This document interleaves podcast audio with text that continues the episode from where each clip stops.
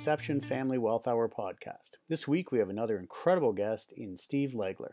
Steve is a proud FEA designate from the Institute of Family Enterprise Advisors and holds an advanced certificate in family business advising and an advanced certificate in family wealth advising from FFI, in addition to having a master's in business administration from Ivey at the University of Western Ontario. He's also a CFA charter holder and the author of two books, including Shift Your Family Business, which was published in 2014. All right, welcome to the Inception Family Wealth Hour. My name is Chris Delaney. I'm your host today, and I'm very happy to have as a special guest today my friend and colleague, Steve Legler.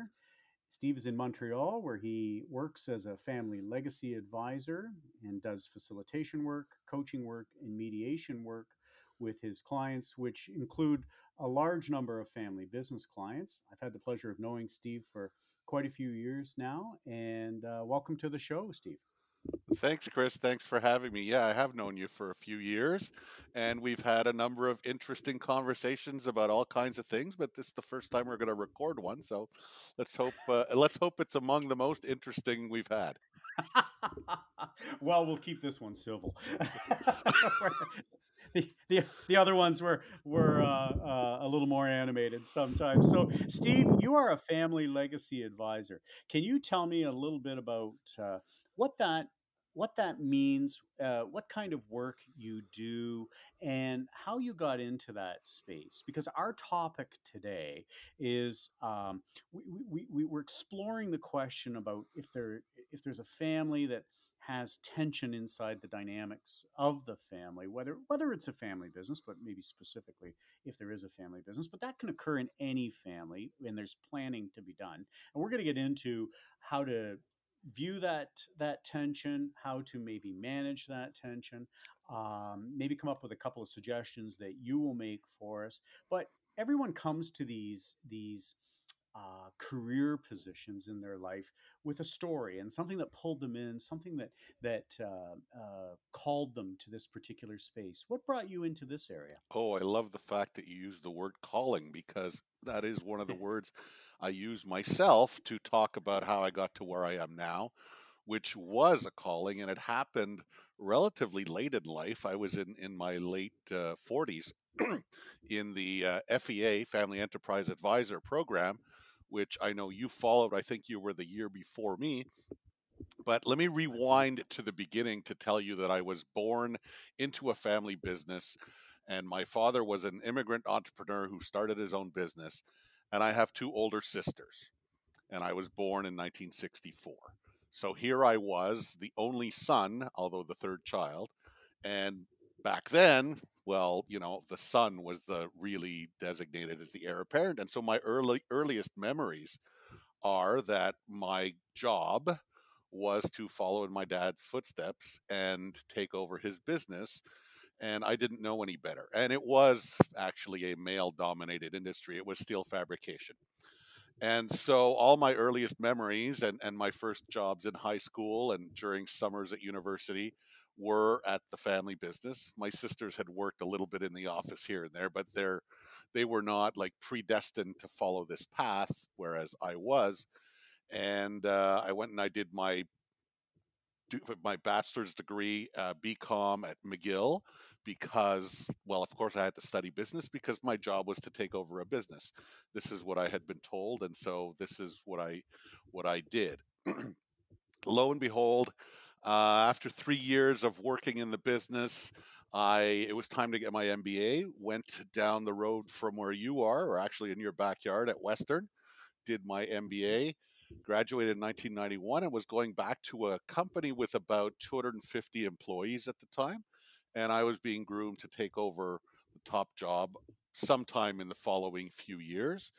And lo and behold, along the way, we ended up selling the company. And 6 months later, after I got back with my MBA, we were no longer 250 people. We were 4 people, and 2 of us were named Steve Legler.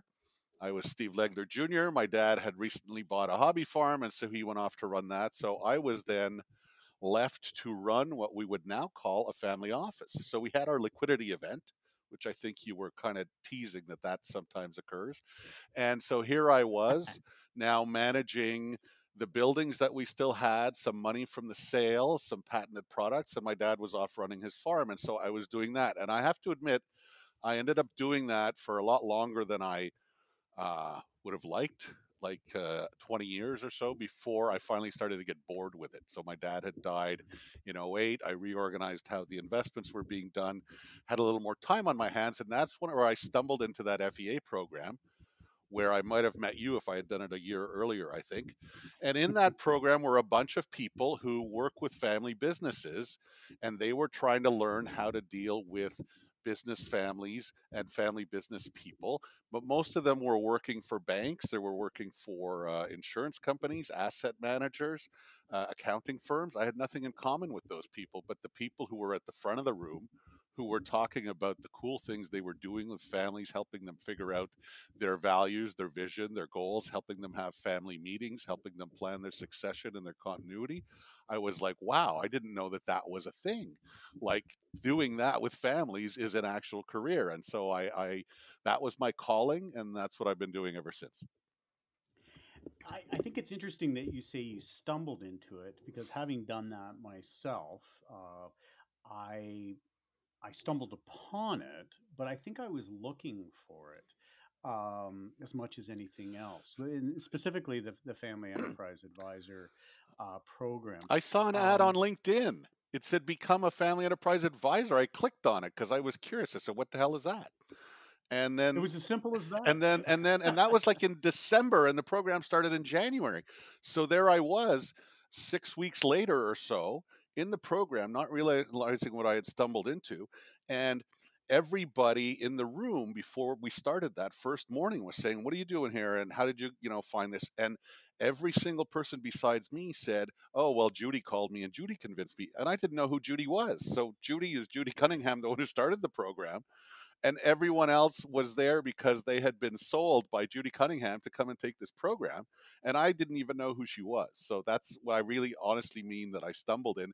But I think that there was something that called me there that I had not realized, that there was something for me in this space. And I'm really glad that I did so. And if you think back on that with the wisdom of retrospect and time, what do you think that was that called you in? Because the reason I ask that, Steve, is I think that, and I think I know what your answer is because we've talked about this many times, but I think it's something that a lot of advisors, whether they're financial advisors, legal advisors, accountants, anyone who's advising a family business owner, they feel that sometimes, and they don't know how to respond to it. They don't know where to go to look. They don't know whether they should heed this call. And you know, what was it that you? I mean, you could have started it, done the first session in the January there, and stopped. Could have been not for you. How did you know it was for you?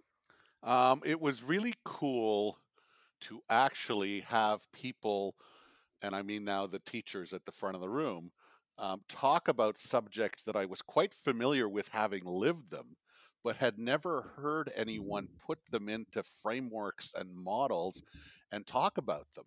And so that first module on family dynamics that was 2 or 3 days, there was one other person in our group that actually came from a family business, and it turned out that two of us were contributing like 80% of the comments from the class.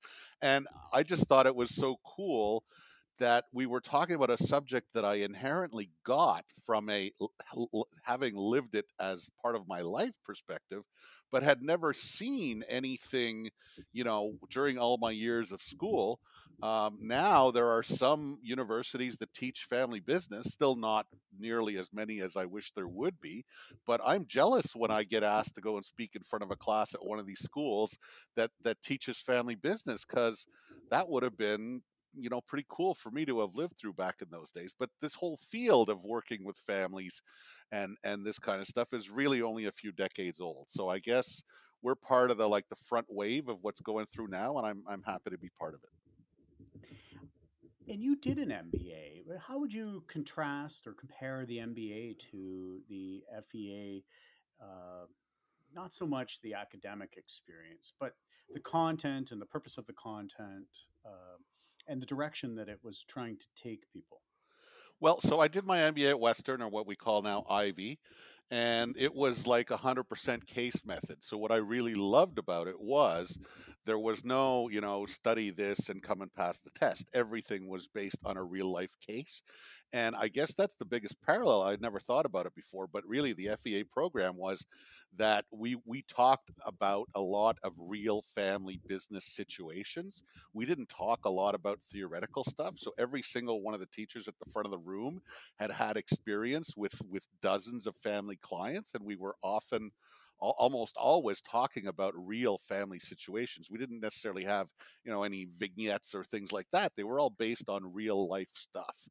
And so in terms of like a learning environment where you're talking about real things with a couple of 1 or 2 smart people at the front of the room to guide the discussion to make sure the lessons they're very different experiences, and I did one in my 20s and one in my 40s, but I'm glad that I did both of them, and each one of them gave me one whole heck of a lot. And of all the letters I have after my name, because I've managed to do a whole bunch of different degrees, the MBA and the FEA are two that are always on my business card.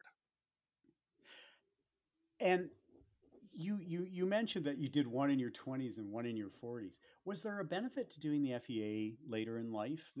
Would you have appreciated it the same way if you'd done it when you were younger? You know what? When I did it, I think the average age in the class was probably 40s or so. And mm-hmm. as I see the people who are graduating now, it feels like they're getting younger. And part of me is a bit jealous. I like to say that if I had had this calling 10 years earlier, in my late 30s instead of my late 40s, I try to imagine where I might be now in terms of, you know, what I'm doing.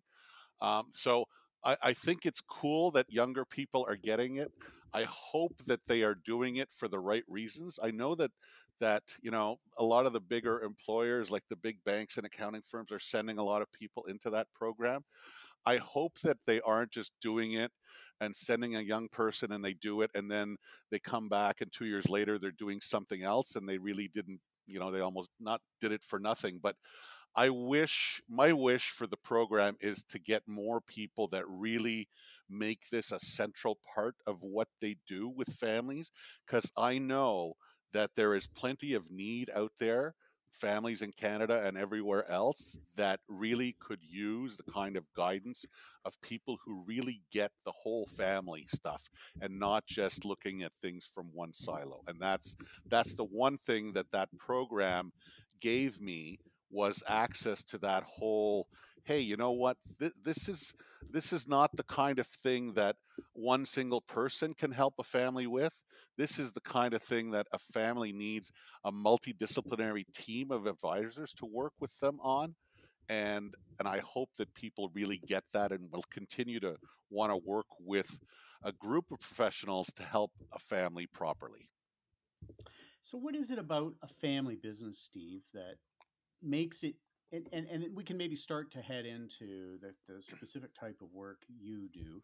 You're working with dynamic situations, and I can't think of, even in your own family, the dynamics that you had with your family would have been, I'm sure, quite difficult for someone to manage when, particularly, you would have been in your late teens and 20s when, as the youngest child, you were having to deal with either what were very real expectations or what you perceived to be the expectations of your father. At the same time, you've got sisters that you have to have a relationship with. Was that something that led you into this field as well? Yes, and really, actually, let's go back to the calling part in the course. What I found myself, maybe not in the first module on family dynamics, but the next couple where we talked about business family stuff and things like that. And I kept on thinking, oh my God, if our family only would have done a little bit of this. And also, I didn't mention it yet, but I married into a business family. So I met my wife in London at MBA school. but she's from Northern Quebec, and she came from my father-in-law also started a business, and they had their liquidity event in 2001, and she had four siblings. And let me tell you that the way they handled their liquidity event and everything that's happened in the last 20 years compared to the way my family handled it were completely different. Not that they should have been the same, but I mean, the point is, every family has to deal with the dynamics that they have. And the more you can kind of get out in front of that and have reasonable people trying to convene the sibling group and make sure that they're all on the same page, the better. And I've tried as an in-law in my wife's family to help, and my desire to help has not necessarily been welcomed, and I need to learn to accept that. And I don't expect that's an unusual thing. I'm sure there's people listening to this show right now who are nodding their head and saying, I hear you, Steve. I'm in exactly the same spot. And we'll come and we'll circle back to that, because I think that's a really interesting perspective that you have.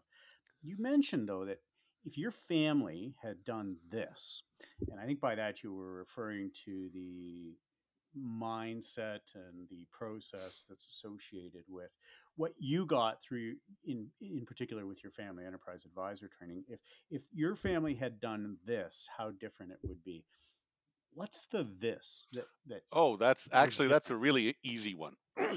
So you know about CAFE, the Canadian Association of Family Enterprise, which is now merged with IFEA, the Institute for Family Enterprise Advisors, and they now have resulted in an organization called FEX, Family Enterprise Exchange. Well, CAFE, back in the 80s, actually it started sometime in the 80s, and my dad joined the local Montreal chapter, and he had gone to, listen to some speakers at the time. And they said, you should have a family meeting. You really got to have a family meeting. And so I remember the year was 1985. I had just finished I had 1 year left at McGill, and my dad had said, we're all going up north. We went to Mont-Tremblant, and we all went for this family meeting. We spent the weekend there listening to my dad tell us some stuff. And then that was it. And then we did not have another family meeting until I think it was 2006, and the only reason that one was called was because my dad had just been diagnosed with cancer. So having 20 years between family meetings, that's a little bit longer than what you would normally recommend. I recommend people have their family meetings every year, or at worst every 2 years. And so the conscious and intentional effort to have a time and a place for a dialogue among all the family members, even if a lot doesn't get done, the fact that you are doing it on a regular basis and it becomes part of the annual family process, that's what I try to instill in the families I work with, is to start to, because so much of this comes down to communication. And if you just have communication when you think you need it, you are going to be missing many, many opportunities to have the kind of communication that you need, or that you should be having, to make sure that everyone in the family understands what's going on, what's at stake, who's going to do what, and all those other important things that need to be discussed as a family. Why don't they have more family meetings? And I had that same sort of epiphany, if you will. And I was embarrassed after the fact. So I had been practicing law since 1991, basically, when I did my FEA the year after you did. And in retrospect, I was embarrassed that the concept of a family meeting seemed cutting edge to me, and that more people weren't doing this. Why doesn't it happen as much as you think it should? Well, there's actually two aspects to that. Like, number one is, why did my dad not have another family meeting? And the part of that is that it didn't really accomplish much, and nobody really enjoyed it, and nobody said, oh, this was fun, let's do it again next year. And that's related to number two, which is I would rarely recommend to a family to go and do this family meeting just on their own.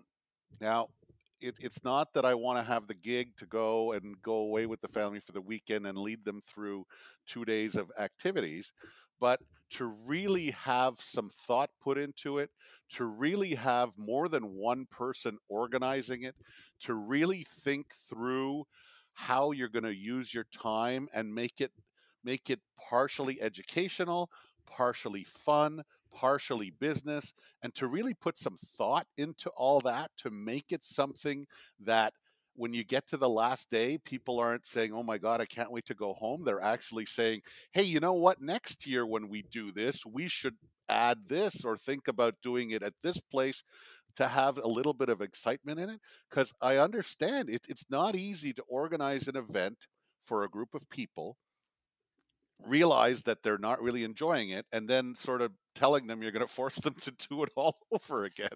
But when you're the family leader and you've made all the decisions, it's hard to sort of just like give that away for especially for business founders and entrepreneurs who started business. They're just not used to doing that. And so it was a foreign concept to my father to do that. And I think maybe he was never thought it would be something that he should hire someone to come and do. But perhaps he could have hired someone to just sort of help him schedule it and maybe even bring his secretary along to help organize a few things. Like, just think outside just bringing your family members and then telling them stuff. That's the other part, is that you really need the person calling the meeting can't be thinking, here is the 95% of the stuff I need to tell these people, and oh, I'll leave 5% of my brain open for them to tell me stuff back. I mean, it really needs to be a bit more balanced than that. But most of the founders are in too much of a rush to say, okay, here's all this wisdom and here's all my desires, and now I'm going to download them all onto the next generation. It's really hard for those people to absorb it all in one shot. And that's why you need to have a series of meetings. And I always tell people, don't try to have the one big family meeting to share everything you've been thinking about your whole life. Like, let it out in little bits and see how it's received, and kind of leave them wanting more, and share things one little bit at a time and see how the uptake is from the kids.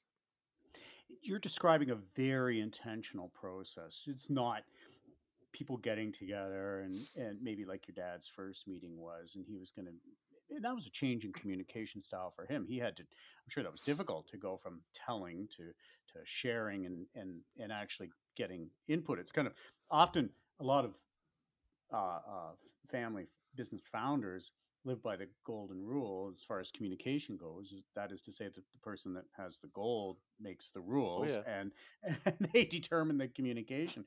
You're describing to me with an iterative process, I think, and that this is a profound change in communication that you are advocating is benefited by a third-party facilitator, someone like yourself, who can come in and change the communication style and allow the infusion of purpose into the entire process. Is that a fair way to describe that?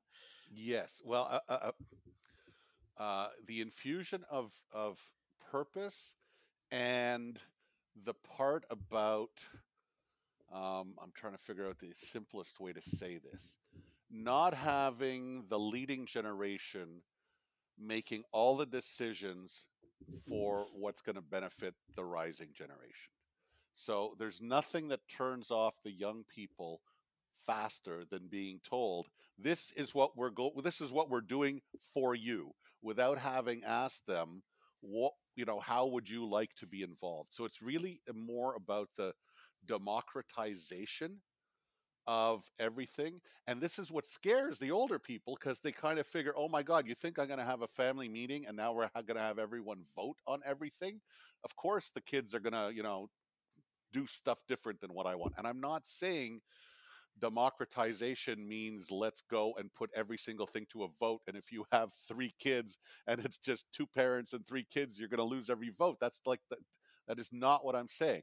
I'm saying starting to have a process whereby the voices of the different people are heard and be allowed to be heard, because too often, and I'm sure you've seen this in drawing up estate plans, the parents will go to their professionals and they'll say, this is what we want to do. And then they'll write it all up. And then eventually the kids will find out, by the way, this is how mom and dad decided that, you know, when they die, this is what's going to happen. And the kids are like, what? Why did you do it that way? How come this? How come that? And they will have had no knowledge, no input, no chance to discuss things at all. And, you know, there's all the fair versus equal and different needs of different kids. That all these are all things that could be and should be, I'll argue, should be part of the discussion, but are so often not discussed because, well, let's just say that it brings up some uncomfortable topics sometimes. I've often thought that, I mean, there are some statistics. Ipsos Reid did a poll three Aprils ago, and confirmed sort of the anecdotal trope that you'll hear that 50% of adult Canadians don't have a will. I've seen numbers suggesting that's the same in the United States, and I'm always reminded, Steve, of the scene in The Wolf of Wall Street, where the character starts off and finishes the movie by having people buy a pen and sell me this pen. And as he's trying to get people to do it, you know, they're saying, oh, it's a nice pen. It's got good ink. It's got nice weight. And he moves on until somebody finally says, what do you do with this pen? What are some of the most profound things that you've done, documents that you've signed? And tell me about that. And they say, oh, well, I did my will with that, or I wrote a letter to my grandmother with that. You know, something profound and emotional and something that stirs you. And that when we commit something in writing, it's usually something, you know, except a text or something. If we bother to put it down on paper, it's very profound. And I have often believed, and I'm interested in your experience on this, that one of the reasons that we see very few shareholder agreements actually executed, and we see half of people without a will that should have a will, is because they do not trust the dynamics of the environment that they are dealing with, that they will lock in by signing that agreement. And there's fear. There's a fear. And it goes right back to what you just said, that after the fact, everyone's going to be saying, well, what's this all about? And that there's, they don't want to deal with that. And they would prefer the gamble of doing nothing to doing something and getting blamed for that. And that's unfortunate. And it's been true for a long time and will probably be true for a long time as well. And that's our eternal challenge, I think, as advisors to such families, is to actually get them to do what they know deep down they need to do, but that they have fears about doing. And so maybe part of the solution is being able to convince them that we can be a resource for them to get them to where it will be doable, and it is doable, and that they will be so happy that they did it.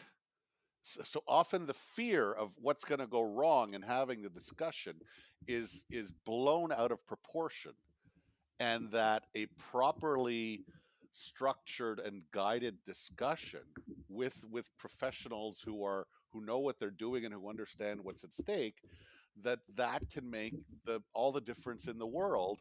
And people will realize and say things like, wow, if I had known it was going to go, you know, that well, we would have done this 10 years ago. And those are the kind of things that we hear.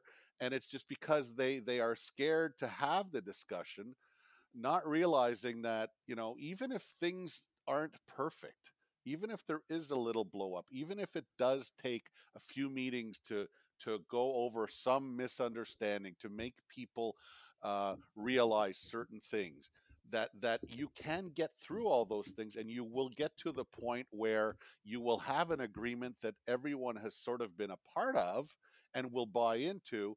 And so that after you're gone, everyone already knows what's going to happen, and you're not saving the big fight for after your funeral. I mean, I think you said you talked to Tom Deans. I remember Tom telling a story once in one of the few times I've seen him speak, where he talks about this sound that he's heard from lawyers who have been in the room for like the reading of a will after somebody dies. And it's hard to describe. So maybe the podcast is the best place to do it, but I'm going to try and imitate it. It's sort of like a sound of like somebody will, once they hear the lawyer say what happens, someone will be like, and it can go both ways. Like, it could be somebody who realizes they got nothing and they were expecting millions, or it could be someone who expected nothing and realizes they're getting everything. And it's the same kind of sound.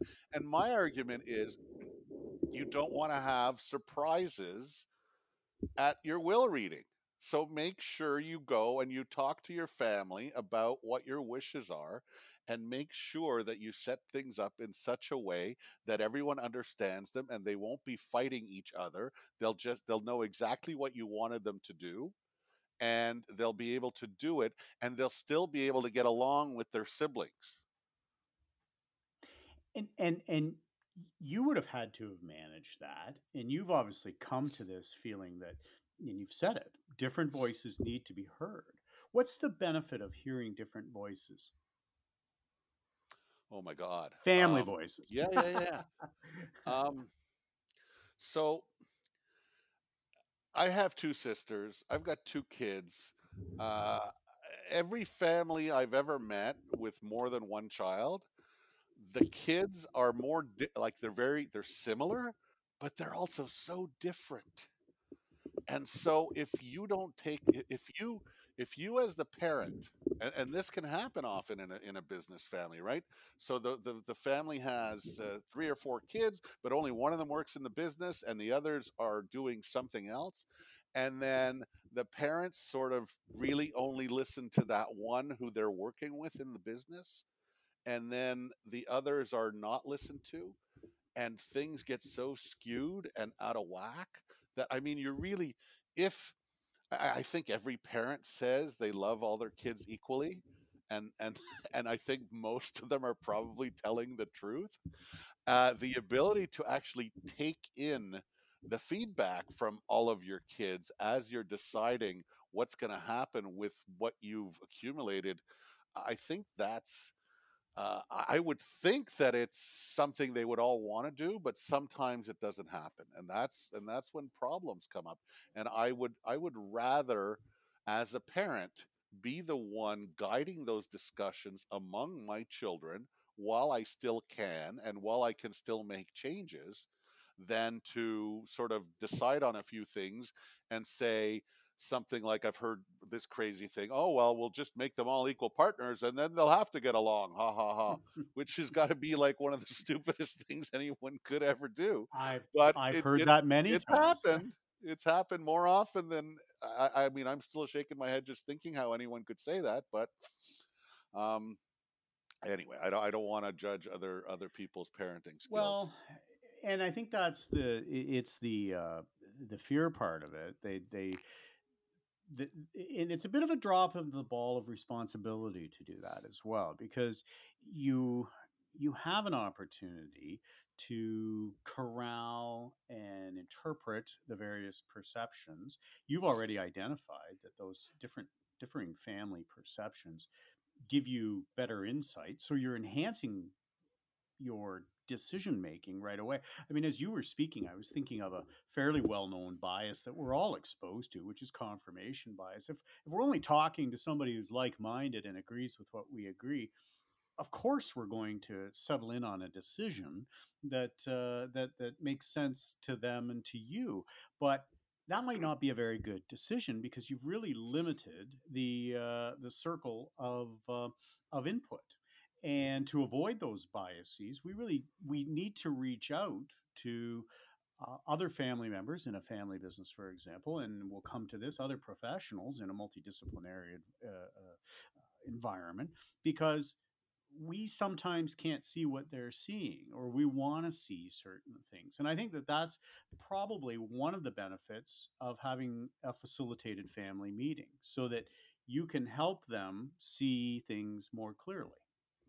Oh, absolutely. I mean, that's the job of a facilitator in a family meeting is to make sure to draw out all the ideas and all the opinions, to put more things on the table, and then eventually to help sort out what's on the table. But what often happens is, like, okay, it's family meeting time, and the family leader, let's call him Dad, just because that's what his usual moniker is. Dad will sort of start the meeting and say, this is what I want. And anyone who even came with the small hope of, you know, being able to have some input gets turned off right away and says, this is going to be just like every other meeting we've ever had, and so I don't want to participate. And so really the facilitator's job starts before they even walk into the room. And one of the biggest things the facilitator needs to do is to control the input of those who usually lead the discussions. And in fact, I have a colleague who she says when she leads a family meeting, she always starts with either the youngest or the quietest person, and sort of works her way along through all the people, through the next oldest or the next quietest, and leaves the one who's usually leading the meeting to the end, to force them to listen. Because if the first person goes and says something, and then like a few, you know, head nodders, and would they just, yeah, sounds good, yeah, okay, because they're used to Dad being in charge. And then anyone who might have had a dissenting opinion never gets a chance to properly put it on the table, or it gets dismissed too quickly. And so it does take courage for the family leaders to agree to have that kind of a meeting. I think they're usually happy that they've done it once they've learned that what's out there is really reasonable and interesting, and other opinions and new information and creative ways to think about the way things can be structured going forward. They really need to trust their family members and the facilitator to be able to sort of keep things under control. Because I know that when there's tension in the family, there's always fear that things will go wrong. And I've been in meetings where people have stood up and told everyone to go and F themselves and walk out the room. I've been in those, and it's not fun, but that's part of. And we did get through that, by the way, and we still had another 8 hours of a productive meeting after that person left. So it's not always bad when the anxiety comes out and there is a blow up. I mean, I would rather have families that come and do a little bit of, you know, huffing and puffing and screaming at each other than the ones who just nod their heads, but secretly deep down inside, you know, they don't agree. And there's that shareholders agreement that never gets signed that you were alluding to earlier. When should this process be started, Steve? When should, I mean, as I'm listening to you speak, sometimes I can imagine scenarios where an illness, like you described with your father, precipitates his desire to have that next family meeting. But I mean, I suppose any time's better than at no time. But it's probably some fear there that opportunities and conversations are, the timeline for that's running out. But what are the other times? Like what usually brings a second generation or a rising generation family member to you, or even the founding generation to you, and say, Steve, we need to get going on family meetings? What's common going on in the back of their mind? What's changed them that they want to do this now? It could be a number of different things, but it's often something we would describe as some kind of a nodal event. Maybe it's the first child getting married. Maybe it's the first grandchild being born. Maybe it's Dad hitting 60. Maybe it's Uncle Bob that just had a heart attack and, oh my God, you know what, this could happen to me. I better get started. It could be any number of things. The more people in the family that are ready for it, the better. So if the older generation is not ready and the younger generation are trying to get them started, that can often be a challenge. It's easier when the leading generation is involved and kind of on board, but that doesn't mean that it's not possible to get started if you are the younger generation. And what I've often said to the rising generation, if the parents don't want to have the meetings, start having the meetings among the siblings. And I've heard stories of siblings that have started to have meetings, and then the parents got interested and curious and said, hey, can we come to these meetings too? So there's all kinds of ways that it could start. What makes it start? It really needs at least one person to be the champion of it, to be the family champion, to be the person to say, I really think we need to do it. That's often someone whose name is typically mom. I mean, I had one family that I started to work with, and the mother told me, I've been thinking about this for 10 years, and I've been talking to my husband about it for 5, and we're finally doing something about it. And so it's why do you think it could be anything? The mom? What's that? I mean, there's a statistical reality to that, but if you had to dissect that a little bit, why do you think the family champion is often mom? Yeah, it is. It is.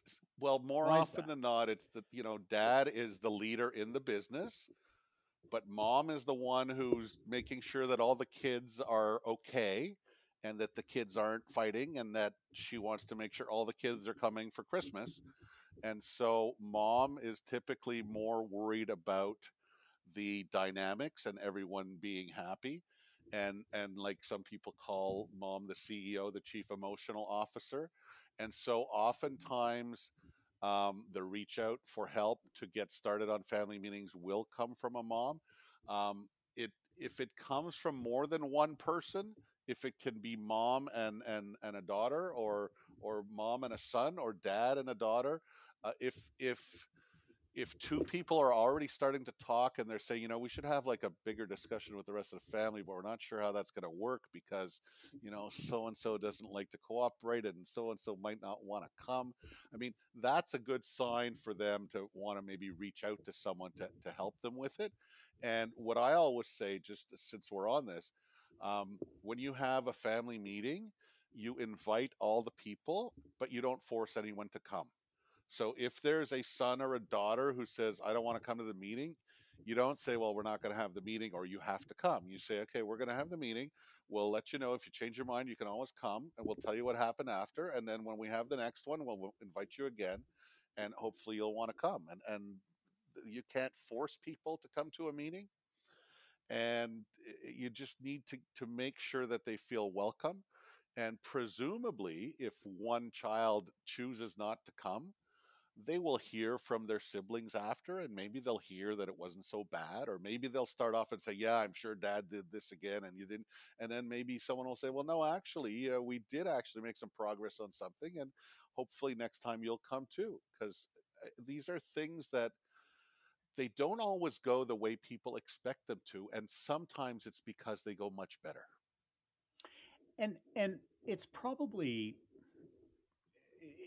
self-evident that you don't want to have the first meeting be the meeting where you're going to determine who the new ownership team is going to be, or I'm finally, this is my final will and this is how I'm laying it out. You're getting the cottage, you're not, and things like that. There's an incremental aspect to this that ultimately results in better outcomes.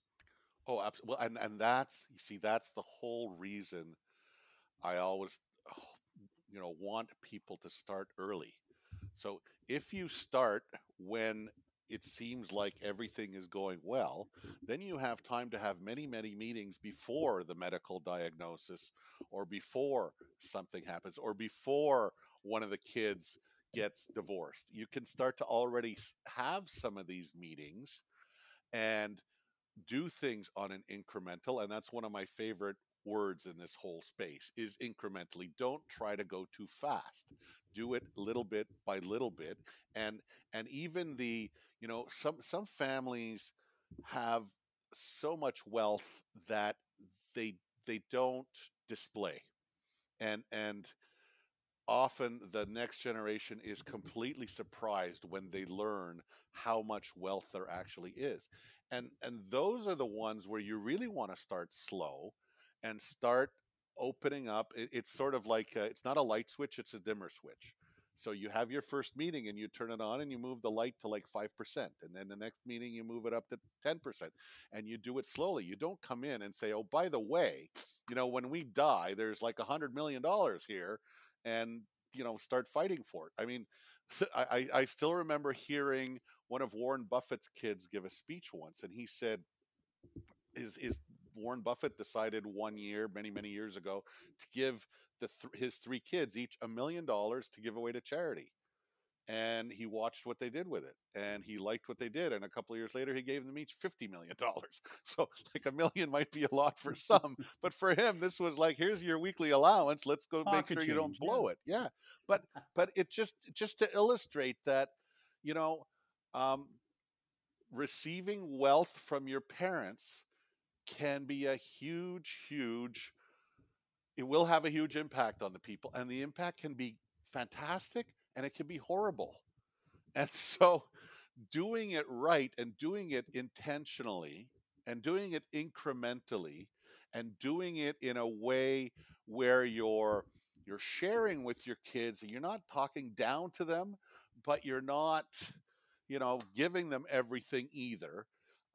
One of my favorite ways to capture this was a guy that I heard, and now I can't think of his name, it'll come to me, but it was, you want to raise your kids in such a way that you would be prepared to leave them everything that you have and know that they'll be fine with it, or you'd be prepared to leave them nothing and know that they would be okay without anything from you.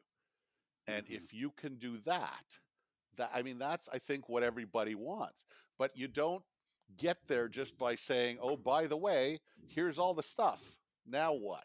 Like it all comes, there's the parenting and there's the sharing of the expectation, the sharing of the opportunity, the sharing of the wealth and the stewardship that you're expecting them to demonstrate with this wealth. You mentioned that a sudden infusion of wealth, it's particularly if it's not fully appreciated what the boundaries of that wealth, financial wealth in particular, are, is very much like a lottery win. And you know, the stories, we know what happens with lottery winners, right? How many of them still have it 5 years later? It's an unhappy story. And there's probably an analogy there that is although imperfect, at least somewhat reliable. Why would there be, and this leads sort of to where we're going to go with our question, which is, what if there is tension in the dynamics of my family system? Why would passing on suddenly a huge amount of wealth be a very negative event in terms of the perception of a child in relation to the parent that's distributing that wealth? Why would that be a negative thing for them? How would they feel about that? Well, I'm just trying to think through a little scenario where, and actually there are plenty where, you know, the parents have the liquidity event and they distribute just enough to use their capital gains exemptions. And then they sit on the rest and basically tell their kids, well, you know, you don't get anything for now, but when we're dead, you get all this. And that's something that I see far too often. And I know I've told my kids, I don't know how I'm going to, you know, run my affairs, but I'm going to be damn sure that when I'm getting older, you're not sitting there and cheering for me to hurry up and die so you can have the money. and I see that way too often, and I'm sure you've seen it too. And so if it's a case where the big windfall came after a long period of waiting, yeah, you can imagine how there could be some bad scenarios. If they do it too early, Like, there are some people that say, okay, when you turn 25, you're going to get half of what's in this trust for you or whatever. It really depends on the preparation. I don't know. I don't think that most 25-year-olds would be ready to handle a significant windfall like that.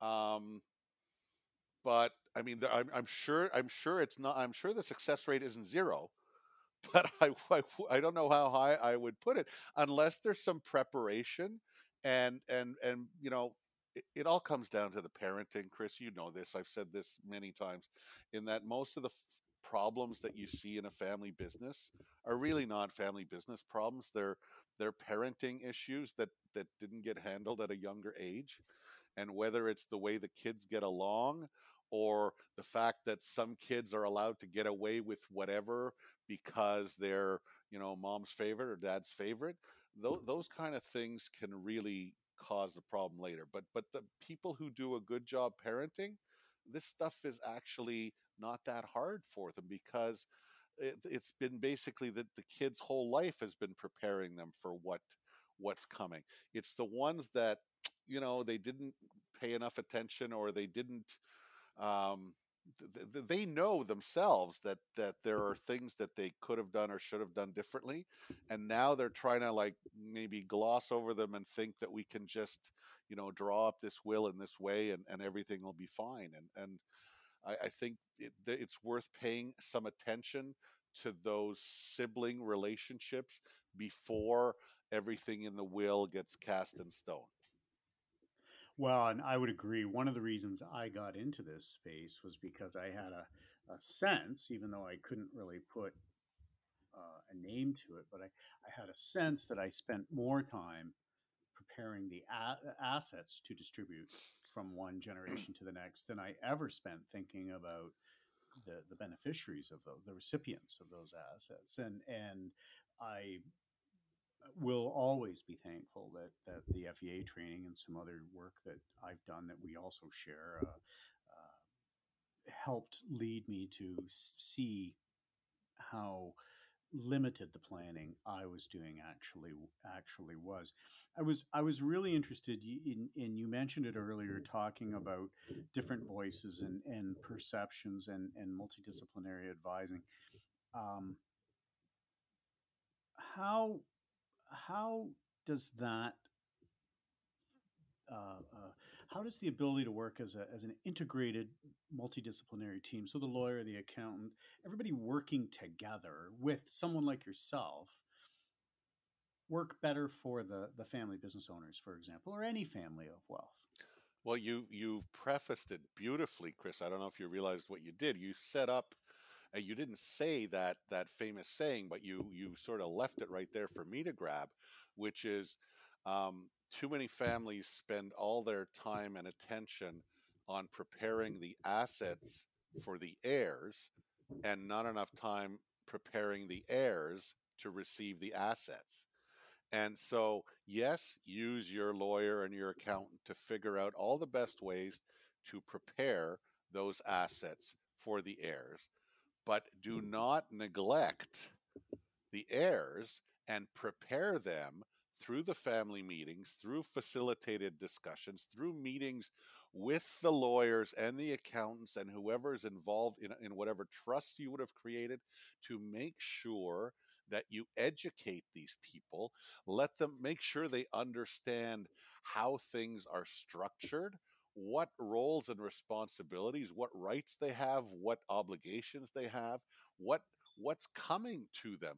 The people who are going to inherit, when they have a bunch of question marks and they have no clue, that's when you have problems. If the families that go and take the time to have the meetings with the parents and the kids and the lawyer and the accountant and someone to help explain this, and make sure that they all understand, that's the work that's necessary to prepare not only the assets for the heirs, but to prepare the heirs for the assets. And sometimes they need to have just separate meetings with the kids. Sometimes the family meetings without the professionals, but with someone to deal with the preparing the heirs part is what's required. I worked with a sibling group for over 3 years before we even sat down and met with the parents, where my role was just to help get them used to figuring out how they're going to work together, how they're going to make decisions together, and they organized some events with me helping them. They organized family events. I'd only met the parents once.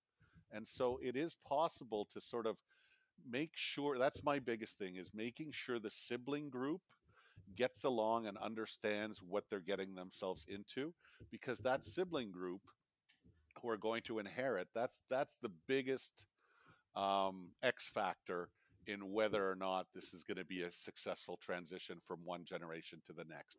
Because even if one child is ready to take over, if they're outnumbered by other siblings that don't agree or don't like them or don't agree with the choice of who's leading the business, there are potential problems that are just down the road. And for the parents, they're often moving from I don't like the negative connotation, but a little bit more of a dictatorial form of decision-making, a more singular form of decision-making. And they've never necessarily taken the time to prepare the next rising generation for the distributive decision-making that they're going to have to make. They're going to have to learn to come to shared decision-making outcomes in a way that the founders of the business, their parents, and maybe just one of the parents, never had to. And that should be part of the process as well. Oh, that's you've put it in a more a clearer way than I did. It's so when you go from one person or a couple that own the vast majority of the wealth or the business or whatever you want to call it, and that when you fast forward to when that generation is no longer around, who's going to own this? The number of owners usually will be a lot more. And so the reality of what kind of governance the family is going to have, and governance meaning decision-making and communication and problem-solving. If you don't start working on that, and you wait until after they're gone, and now here's the four kids and they each own 25%, and now they're going to start to figure out how they're going to manage this together. Whoa, you should have started that years before while mom and dad were still there to guide them and to help create some rules and to maybe course correct if they had decided on certain things that really didn't make sense for the sibling group to be owning certain assets together. And one of the reasons that might not happen is because the person who's doing this, you described a nodal event. They've had a nodal event, perhaps, so something significant. Maybe another way of describing that might be that they've had a look at their own mortality, and it's time to do these long delayed planning steps. They finally get around to it, but they can't push through it because they sense that there is tension. They're worried about conflict, and they're actually managing it right now fairly well. And they don't want to introduce something by planning. Most people don't like to plan. By planning that will disrupt that, and they'll lose control of that. And you've done some work, and I know you've written a book that deals with this topic, about Bowen theory and family dynamics theory. Can you tell us a little bit about that, Steve? Yes. Well, so first of all, just the fact that there's tension there, I think you're going to find that more often than not. You're going to find people who say, you know, things are pretty good. I don't want to start having these meetings. I don't want to kick the hornet's nest because right now everything's quiet. And so not that Bowen family systems theory is the cure-all to any of this. I did publish a book last summer called Interdependent Wealth, and it has a kind of a long subtitle, but it's How Family Systems Theory Illuminates Successful Intergenerational Wealth Transitions. I started studying Bowen theory right after I finished doing the FEA program, because we had talked in those courses about how the family is a system. And I was sort of left a bit wanting as to what that meant. And so I started to do a bit more research, and I stumbled into this field of Bowen family systems theory. Murray Bowen was a psychiatrist in the U.S. back in the 50s and 60s and 70s, and he came up with this theory, or with a number of concepts in it, talking about how actually family relationships are actually more scientific than most people would imagine. And so that what you see in one family, or what you see in a family in this generation, it's actually a lot of things are predictable from what happened in previous generations. And so by working and analyzing a family through the various previous generations, many of the things that the current generations are dealing with are not new to the family, and they've already been through them before, at whether through the grandparents, and certain types of behavior and certain aspects follow through from one generation to the next. I'm not doing this much justice because it's a very complex thing that I had studied for 4 years before writing a book about it, and I freely admit that many of the people with whom I studied had been doing it for decades. And so it's been a good lens for me to, when I walk into a family, the training that I did in this to help me to picture and analyze and understand where the tension points are, and perhaps what sort of might have led to causing some of them, and allows me to interact with all the different family members with a pretty good picture of where they're coming from. And my coaching and facilitation training has enabled me to sort of maybe ask the right questions a lot of the time, so I can pick up where the stumbling blocks are and help guide the discussions in ways to hopefully minimize the amount of anxiety and the tension. And that's what we were talking about earlier, is the benefits of having an outside trained, impartial, neutral observer can be especially beneficial in cases where they do expect that things might not go as smoothly as they expect. Is there sort of a liberation feeling, a sense of, and I'm going to sigh here, oh, okay, when someone, you take them through and you show them some patterns that are being replicated through their family, do they take a sigh of relief and think, I thought this was just me? I thought I was the only one who'd ever had this happen to me. Absolutely. It's almost as if when you can sort of realize that some of the things that you've done or that have happened to you in your life that you've always sort of blamed on yourself, where all of a sudden you realize that maybe it wasn't all your fault, or it wasn't all your screw up. It's one of the things in Bowen theory is that so many of our behaviors are just patterns that we've learned, and we don't necessarily have as much choice in a lot of things as we might think we have. And so a lot of things that have happened in our lives were sort of pre-programmed from generations before, and it actually takes a lot to go against what the patterns are driving you to do. And so if that helps make people realize that, yes, certain things aren't their fault, or they weren't alone, or geez, as it turned out, you know, my grandfather went through some of the same things, and I might have done things a little bit better than him. So I at least we're going in the right direction, and my kids hopefully will do better than me. There can be a lot of aha moments and a lot of sighs and a lot of relief when looking at the whole family system diagram. And that's what people who study Bowen family systems theory spend a lot of time looking at a genogram or a family diagram, and look at everything through the lens of all the other people in their ancestry to see how they may have affected things. It's really, really interesting to walk through some of those things with family members, because they do often have not just a sort of cursory interest in them, but there could be some deep stuff that comes up. What's one of the more typical patterns that you would see replicated from one generation to the next or across multiple generations that they're not even aware of? And in particular with respect to a family business and maybe how they make decisions in a family business or how they interact with one another.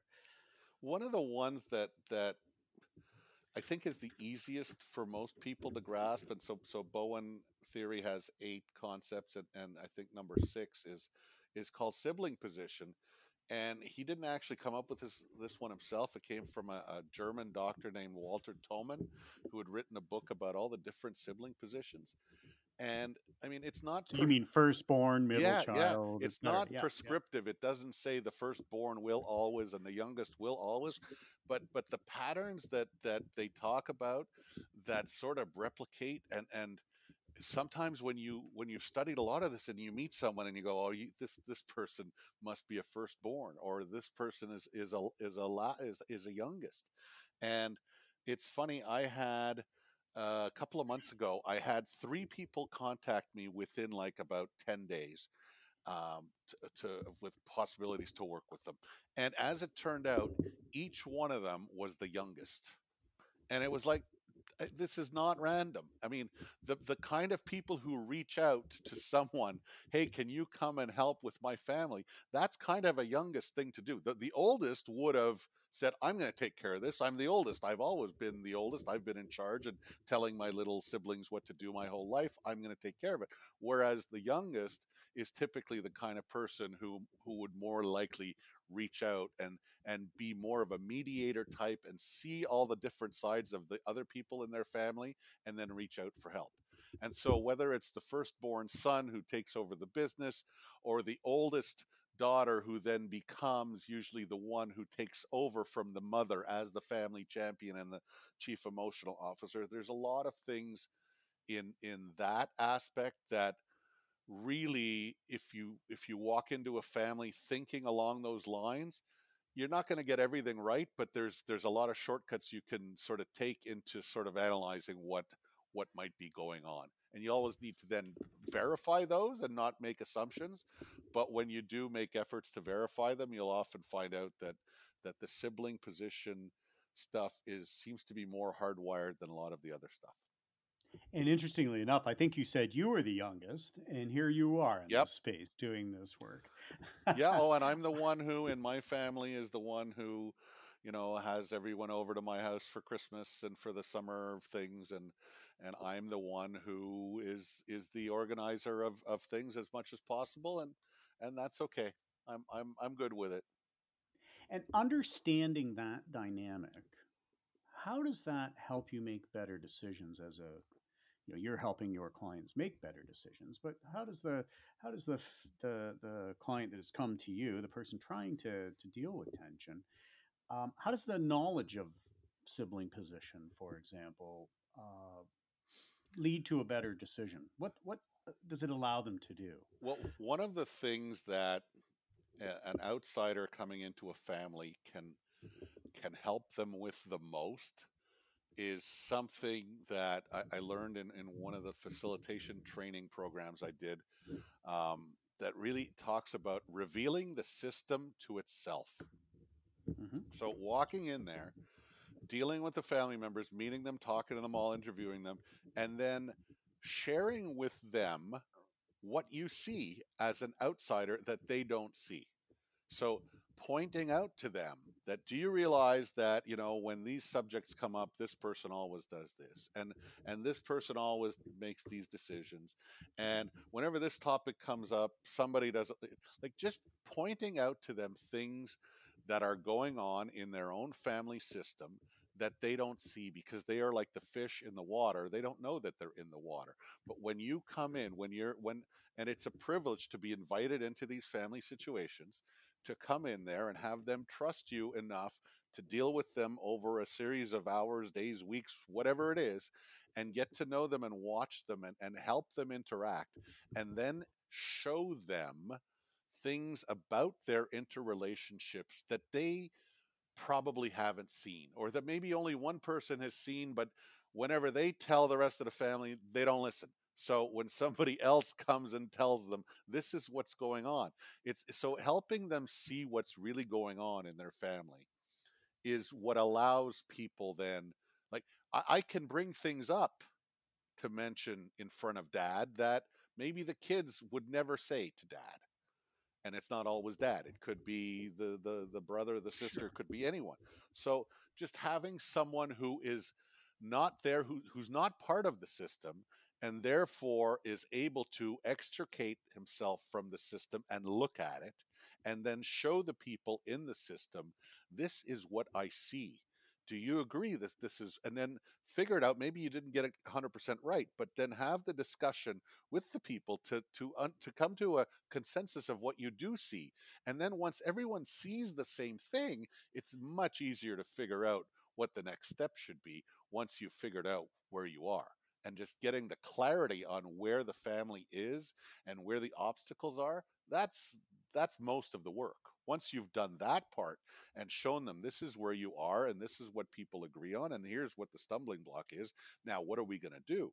But just to get to that point takes sometimes a heck of a lot of work that I dare say if the family is trying to do it on their own without some external help, I don't know, you know, what the odds are of them getting there. Well, and I've got to believe that if you're the youngest or second youngest, and your oldest sibling is assumes this firstborn control position, if you're not self-aware enough of your position in the hierarchy as far as birth goes, and you're not able to empathize with their own position, you probably respond to everything they ever say as, well, you're always bossy, you always take charge. And that can lead to negative dynamics inside the family as well. Just that inability to see the world through that other sibling's, I suppose, natural perspective. Absolutely. I mean, that's a much simpler example of what you asked me than the answer I gave, but even just working with two siblings and being able for me in a one-on-one with the sister to explain, you know, I know you see this in your brother, I see it too, and that's the way he is, and then go have a meeting with the brother and say, you know, your sister is this, and I see that too, and that's the way it is, and then let's have a meeting together and figure out where the areas are that we need to clear up so that you don't step on each other's toes as much. And you mentioned that we learn this. If we learn it, can we unlearn it? I sure hope so. But I think the first step to unlearning something is seeing that you're doing it, because often we're doing things just on pure reaction and without, you know, even taking the time to notice. And there's nothing like being, you know, thrown into a family situation to trigger you, to bring you right back to your childhood setups of who does what and who triggers who when who says what. And it's fine when it's all in good fun and it's, you know, you're all happy to see each other. But it can go too far pretty quick. And if you want to have a productive family meeting, sometimes the reverting to the old habits can be a significant impediment to making progress in family meetings. And that's part of the facilitator's job, is to deal with what's in front of them and sort of maybe allow some of that and sort of to get a feel for the room. But then if it becomes something that's getting in the way of making progress, that's the perfect place for a facilitator to call things out and ask, does the family want to keep going down this road, or do you want to try and, you know, make some progress on the items on the agenda? Well, and one of the reasons I asked it that way, I wasn't trying to be cheeky, but one of my favorite books, and I would encourage anyone listening to this podcast to read it at some point, is Daniel Kahneman's book, Thinking Fast and Slow. And in that book, he talks about all of the various biases and heuristics that our decision-making is subject to. And interestingly enough, Steve, one of the things and I've watched videos, TED Talk style presentations that he's made, if I understand it correctly, he somewhat believes that these biases exist and there's really not much we can do about them. And the very best we can hope for is that our awareness of it allows us to create bumpers around some of the more difficult and unpleasant ways that it affects our decision making. And so when I ask whether you can, if you've learned behavior across generations, can you unlearn it? I think I'm hearing from you that at least as far as systems theory goes in the Bowen model, you can unlearn this. It is something you're not just managing, but you can actually learn a whole new way of doing things. It takes work, and that is... And so actually, I'm glad you brought me back to the Bowen stuff, because one of the key things here is how you can really only control yourself, or hope to try to control yourself. You cannot control your brother, your sister, your mother, your father.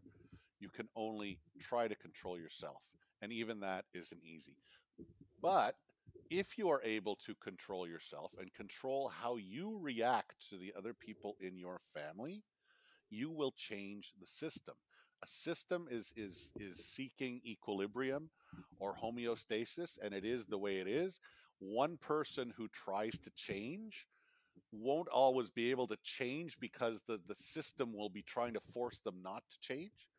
But if you can hold out and hold to what's called your I position, and fight against the general organizational system trying to pull you back to equilibrium, if you can go and make the change, then eventually the system will have to change to adapt to your change. And so really that's the key part of the Bowen model for the kind of work I like to do now, especially if I'm coaching only one person as part of a family, rather than working with a whole family system as a facilitator, which I can do both. But what I've been doing more lately is coaching one person. And it's really fascinating to see how by working with one person to help them maintain the changes that they want to see, that it will and it does affect the rest of the system. But it's not easy to do, because the forces, the relationship forces in a system are not wanting to change. And so if one person decides, I'm going to start doing things differently because it's better for me, the rest of the system might cry out and say, no, don't do that, change back. It's hard to hold that, but if you do hold it, then the rest of the system will adapt. It's interesting that you described, that was from my FEA training, that was one of my favorite words, was homeostasis. I mean, if I learned nothing else from that program, and that's not true, but that was the one I most enjoyed. And the concept, just for people that are listening that may not know what that is, correct me if I'm wrong, but I often think of it as you've got a house and it is, I'm speaking to you from Southern Ontario here. So it's January and it's minus 40 Celsius outside, and you open up all the windows and you turn the furnace up. The furnace is trying to heat the house to 70 degrees, and it is going to burn fuel and burn itself out, probably, trying to keep that home at 70 degrees.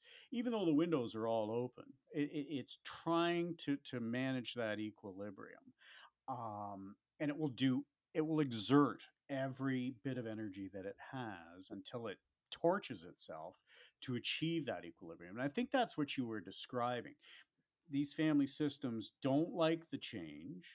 They're resistant to the change, and they're going to exert a fair bit of energy trying to fight that change. But it's your facilitation work, and as you've mentioned, your coaching work, which we'll get to, that helps to individually move towards a positive direction, and you drag that system along with you. You're kind of shutting the windows and shutting the doors. Yes, exactly. And so I like your analogy that there are certain things happen and it changes, it causes changes. And some people, I mean, some things are set up to only, let's get back to the way it was. And the furnace is the perfect example. And the furnace will do everything it can to do what it's programmed to do. And if you just leave the windows open, that furnace is eventually probably going to blow itself out, trying to fight an uphill battle. And really having someone come and shut the windows would be a much simpler solution. And one of the other, I remember, I think we've even talked about this, one of the most interesting things I came away with from when I was doing my own FEA training, and I've observed it a few times in various different scenarios, is this concept of triangulation in relationships. If you don't mind, could you share a little bit about what that is? Because I think almost everybody experiences that in some way, shape, or form. Yeah. So triangles are one of the concepts of Bowen theory, and it's one of the most fascinating ones, because what they say is that three people is actually the essential building block. It's the molecule of relationships, because a two-person relationship is inherently unstable, and it will eventually bring in another person. So what Bowen encourages you to always do is to look at any group of people in subgroups of three. So if you have four or five people, those are now the interlocking triangles, and you can learn a lot just by looking at every three-person group. And you'll see it a lot if you get called in as an advisor, let's say with a husband and a wife, and now there's three people. And so what's going to happen is, like, one of them is going to be trying to pull you in to your side, and then the other one's going to be trying to pull you into their side. And it's constantly the goal that a lot of people have in a three-person organization is to get one other person to agree with them, to help convince that other one, because it's lonely to be on the outside and be in the two against one. So one of the tricks or one of the problems that advisors get into is that if you're not aware of this, it's very easy to sort of get pulled into each person's personal view of things. And now what do you stand for at the end? And people are constantly trying to play one person off against another. So it's just to be aware of it, and it takes extra hard work to not get sort of sucked into other people who are trying to get you to come to their side. And so if two people are in conflict and they're each trying to pull you into their side, sometimes the safest place is to not get it pulled into either side and force them to learn to deal with each other, and to sort of say, I'm not playing this game of picking sides. You will need to learn to work it out amongst yourselves. And that is an I position of itself, to be able to be able to say, I'm not getting involved. And it's not easy, especially if you're the advisor, because you feel like, well, they're paying me to help them. But sometimes the most important thing you can do is to sort of force them to work things out between themselves and not be the one to pick sides. And if you're a parent, you probably know already how your kids try to play mom against dad. I've been in meetings with advisors, Steve, I'm sure you have. I know there's advisors listening to this, whether they're investment advisors, legal advisors, insurance advisors, where we've seen that happen. You have someone, say the lawyer, starting the conversation, and they're talking to the business owner, for example, let's say it's the wife, and the husband is ignored completely through the course of that conversation. And I've often felt, before I had any, and I don't have much understanding of this, bonus, why it's so interesting to talk to you, I often felt that was kind of a sales technique. It was a way to just curry favor with someone. They've got the money, I'm going to communicate with them alone.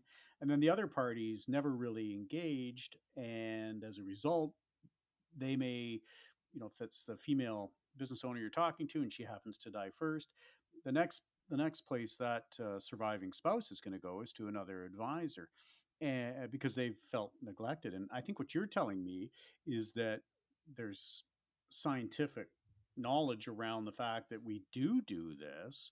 And if we're aware of the fact that we do this, we can manage it better so that those negative outcomes don't happen. And that it happens in families, amongst family members, but it also happens in with family members and their own advisors, and advisors probably amongst advisors as well. It's a human condition.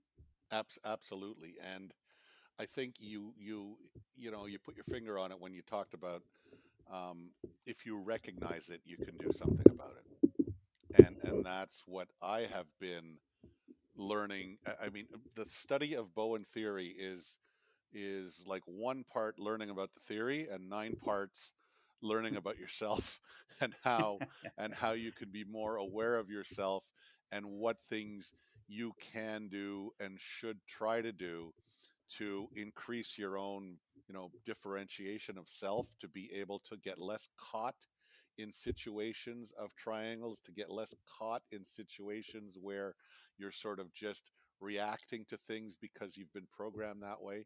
To sort of, there's a lot of self-awareness that goes on for most of the people who study Bowen theory, because it's one thing to understand what the theory says, but it's sort of like you can't really learn to swim by reading a book.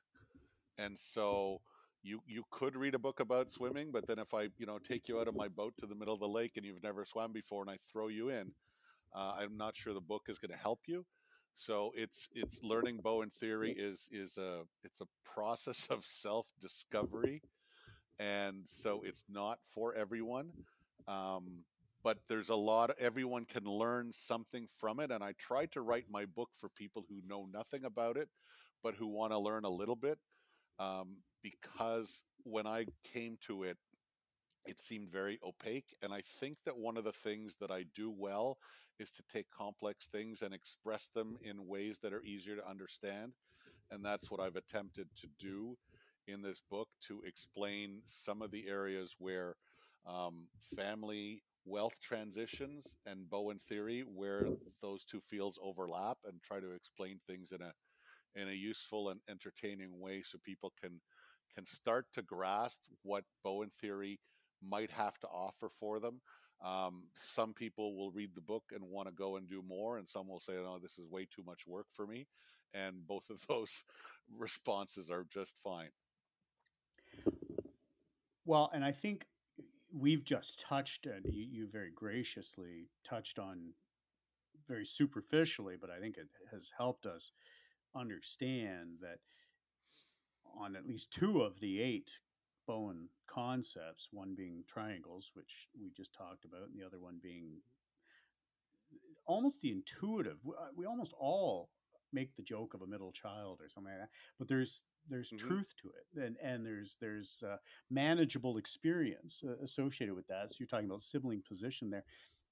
There are 6 other concepts that are with that, and what this highlights, I think, is that when a family business participant, whether they're an owner or a family member only, or however they fit into this system, it is a system. And when you are sensing tension, there is probably reasons for that tension, but that tension can be good, because it can work positively, but it can also be very negative, and that you need help when you want to manage those tensions. You might not be able to, as a founder, for example, who's transitioning his or her wealth, you may not be able to make everything perfect, but you might be able to make it better. And if you're sensing that tension, they can reach out to someone like you to manage that tension a little bit better and do the better planning. So, Steve, if someone's listening to this and they've tuned in because the question was, what if I have tension in my family, the family dynamics of my family business? Where can they start? Where should they start? Well, first thing is, don't ignore it. If you're sensing the tension, it's probably there, and you shouldn't let that deter you. There's a need to do something. It might take a little bit of courage in order to do it. I wouldn't start by, you know, throwing it out in the open to where exactly where the tension is, and you know, try to start a confrontation. I would start with another person in the family who understands the tension but isn't necessarily one of the people involved, and that might be a spouse or one of the kids, and to express the concern, to say, we really should talk about this as a family, And I think I'm going to need some help in dealing with it because I'm worried about this certain tension. And you might be surprised that with two people on board, whether it's dad and one of the kids or mom and dad, to put it out there that this is something you really want to try to get through or try to understand better, and involve people and go very slowly, and sort of validate, is it really as bad as you think? And if it's bad or worse than you think, then you probably want to get some help with it. But I think that oftentimes when the family group realizes that there's someone in the family who wants to begin having important discussions, but that they're hesitant, I think that they often will be able to sort of sit on their hands and give those people some space to start to talk, because maybe some of the tension is there just because of the lack of understanding and the fact that there's a lot of ignorance and people don't know, and so they start to make things up. And so often just starting to have the discussions slowly but surely, and to let it be known that you want to have these important discussions, can be very disarming for people. And I hope that it will be, and that you'll be able to get started. And oftentimes, like the biggest thing, the hardest step to take is the first one. And so if you can be thoughtful and not have high expectations, try to enlist the help of at least one other person in the family to start to say, I want to have discussions around this. I'm concerned that it might be sensitive, and I hope that everyone will sort of indulge, and let's try to have an adult-to-adult conversation around this. I think you may be surprised that you could start to make some progress. So let's say we have a lawyer or an accountant listening to this right now, and they've got a family business client, and they're starting to do some business succession planning, some intergenerational transition planning, and they're talking about that estate freeze that we talked about earlier. Mm-hmm.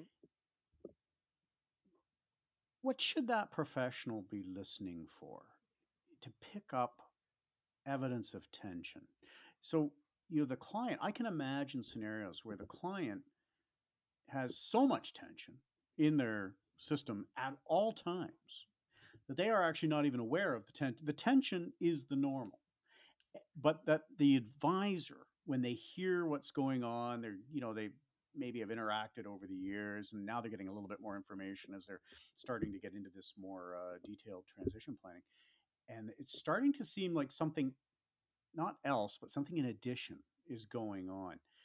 Is it too late to reach out to someone like yourself when they've started into the path? Like, is there an optimal time? Is there a point of no return? When?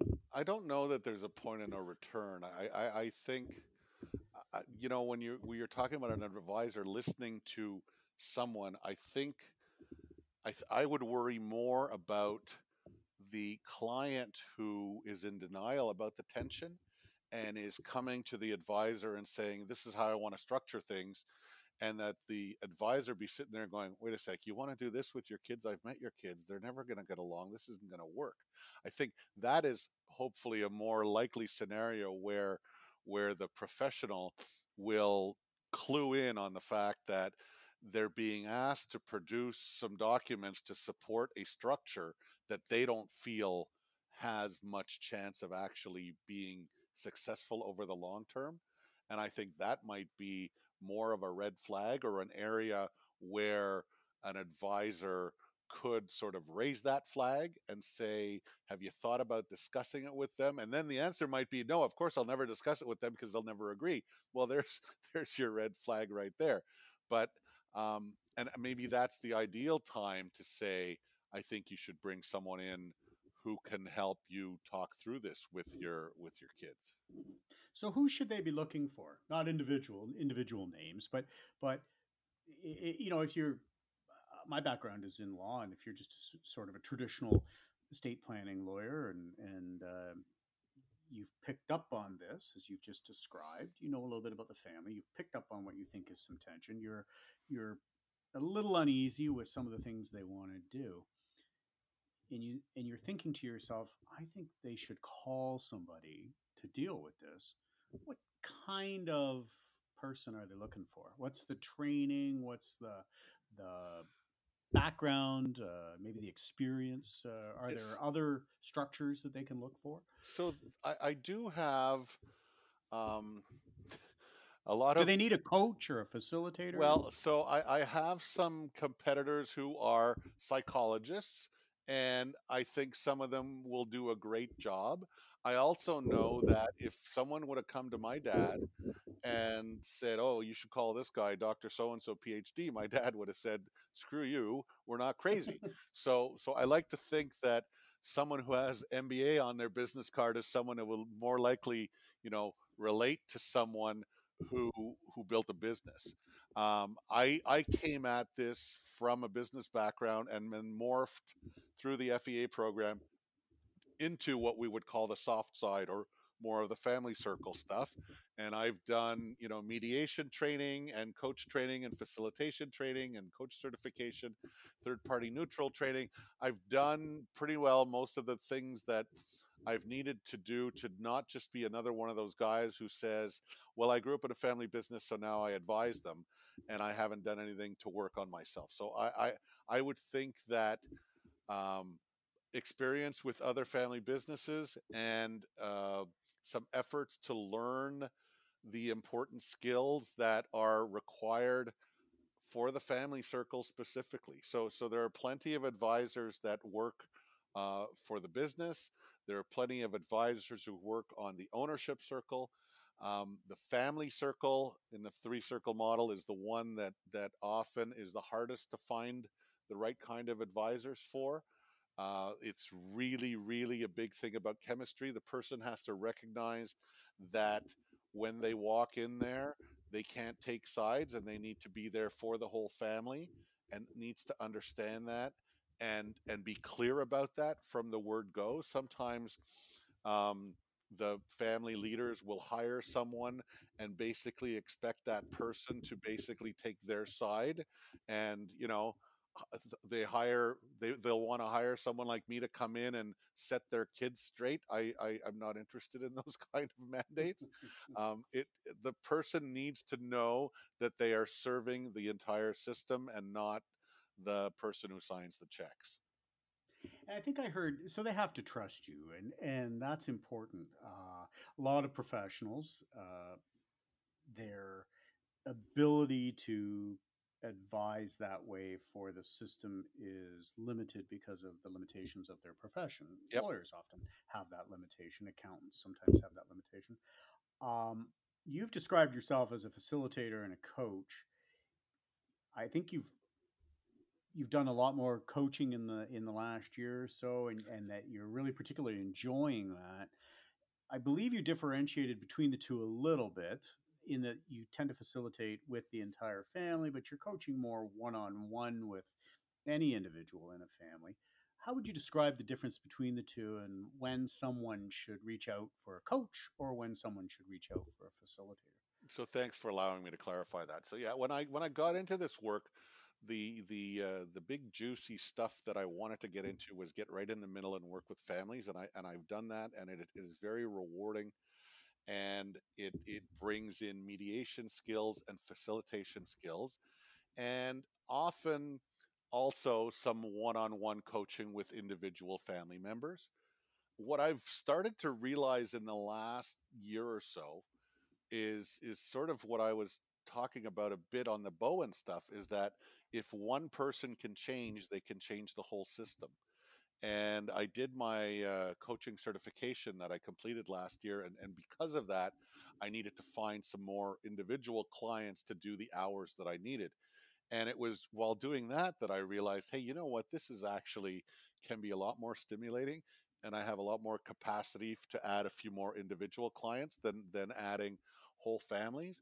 And to see the ability to work with one person and have that one person up their own personal game and help them improve themselves, and then watching and learning from them how those changes that I'm helping them make have been, catapulting into changes within the family, has been one of the unexpectedly new rewarding things that I've started to notice. And so I want to do more of that. And it's often easier for one person to reach out and hire a coach than for a whole family to reach out and find a facilitator. So I'm open for both, and I love to do both. And, you know, tricky family business situations are what, they're my bread and butter. And I love to speak with families about the challenges they have and figure out the best way to help them get through them. Well, I think that's a very clear way of just offering some clarity between the two roles that you play. And it's amazing to me now, just in having talked to you about the Bowen work that you were doing, how very consistent the coaching work is with the general theory of that Bowen work. You're helping to make individuals make the changes they need, because that's where the change has to start for the system to change. So I think I think the universe calls you to where you belong at the end of the day. Mm-hmm. And that's probably taking you there quite naturally. Steve, if people listening to this will be everywhere, I don't know all their postal and zip codes. Hopefully they'll be everywhere. If they want to reach out to you, if they want to work with you, you're in Montreal, you're in Canada. Do you take clients from wherever they reach out? I do. I've worked with clients in different countries. They're mostly Canadian and or American, but I don't think that there's any obstacle, especially these days with so many people doing work over Zoom. I've been doing that actually before this pandemic hit, doing a lot of it. The easiest way to find me, I'm lucky in that I have a name that is not that common, Steve Legler, Legler, and it's not that hard to spell. So I usually tell people to Google me. And if you Google Steve Legler, and if you add like family business or something, or even if you don't, I should come up somewhere near the top. You'll be directed most likely to my website or my YouTube channel or my LinkedIn page. And all of those are great places to learn more. The website is called ShiftYourFamilyBusiness.com because that was the name of my first book. And happy to meet people from business families and talk to them for a while for free, just to hear about their stories. I don't start running a meter. It's all about getting to know people and establish chemistry before we figure out if I am the right resource for that person and or that family. And if they want to get a hold of your book, Steve, where do they go for that? Yeah, they're both on Amazon, Shift Your Family Business and Interdependent Wealth. I'm not sure if Shift Your Family Business is still like in print. It might be, there might be a delay to get it, but Interdependent Wealth is the more recent one. It's the one about the Bowen stuff. There's more juicy stuff in there for people who are interested in some of the stuff we were touching on in this discussion. Well, Steve, you've been a fabulous resource this afternoon. I very much appreciate your gracious time and the sharing of your great wisdom. It will be something of interest to all the people that are listening, because I think it is rare that you will come across a family business or any family that doesn't have some tension either on the surface or down below the surface that is causing them to be reluctant to plan and to deal with it. And I think what I've heard from you today is that they shouldn't be afraid of that tension. They should work to manage that tension, and that there's help out there. There's people like yourself that can help them manage that tension and get from a spot that they don't particularly like right now to a better spot for them and for their family. I like the way you put that, and I always try to make sure that I don't come across as saying to anyone that this is easy stuff, because it's not easy stuff. It's hard stuff, but it's important stuff, and it needs to be done. So have the courage to take the steps, have the courage to reach out, have the courage to start the discussions, because I think deep down you know that these are discussions that you really should have. And none of us have an unlimited time on this earth to have those. And so starting discussions earlier, even if they might be challenging, most people are usually glad that they went and they bit the bullet and they started those discussions. And if you need help, please reach out. I can't think of a better place to end the conversation. Thank you, Steve Legler. Thanks again to my good friend Steve Legler for joining us this week and sharing so much of his wisdom. His contact information will be available on the show notes for this week's show. Next week, the Great Guest Parade continues with financial advisor Cindy David, the new board chair for the Conference of Advanced Life Underwriting, or CALU. She will be discussing the question, what if I need a financial plan? We look forward to you joining us then. Have a great week.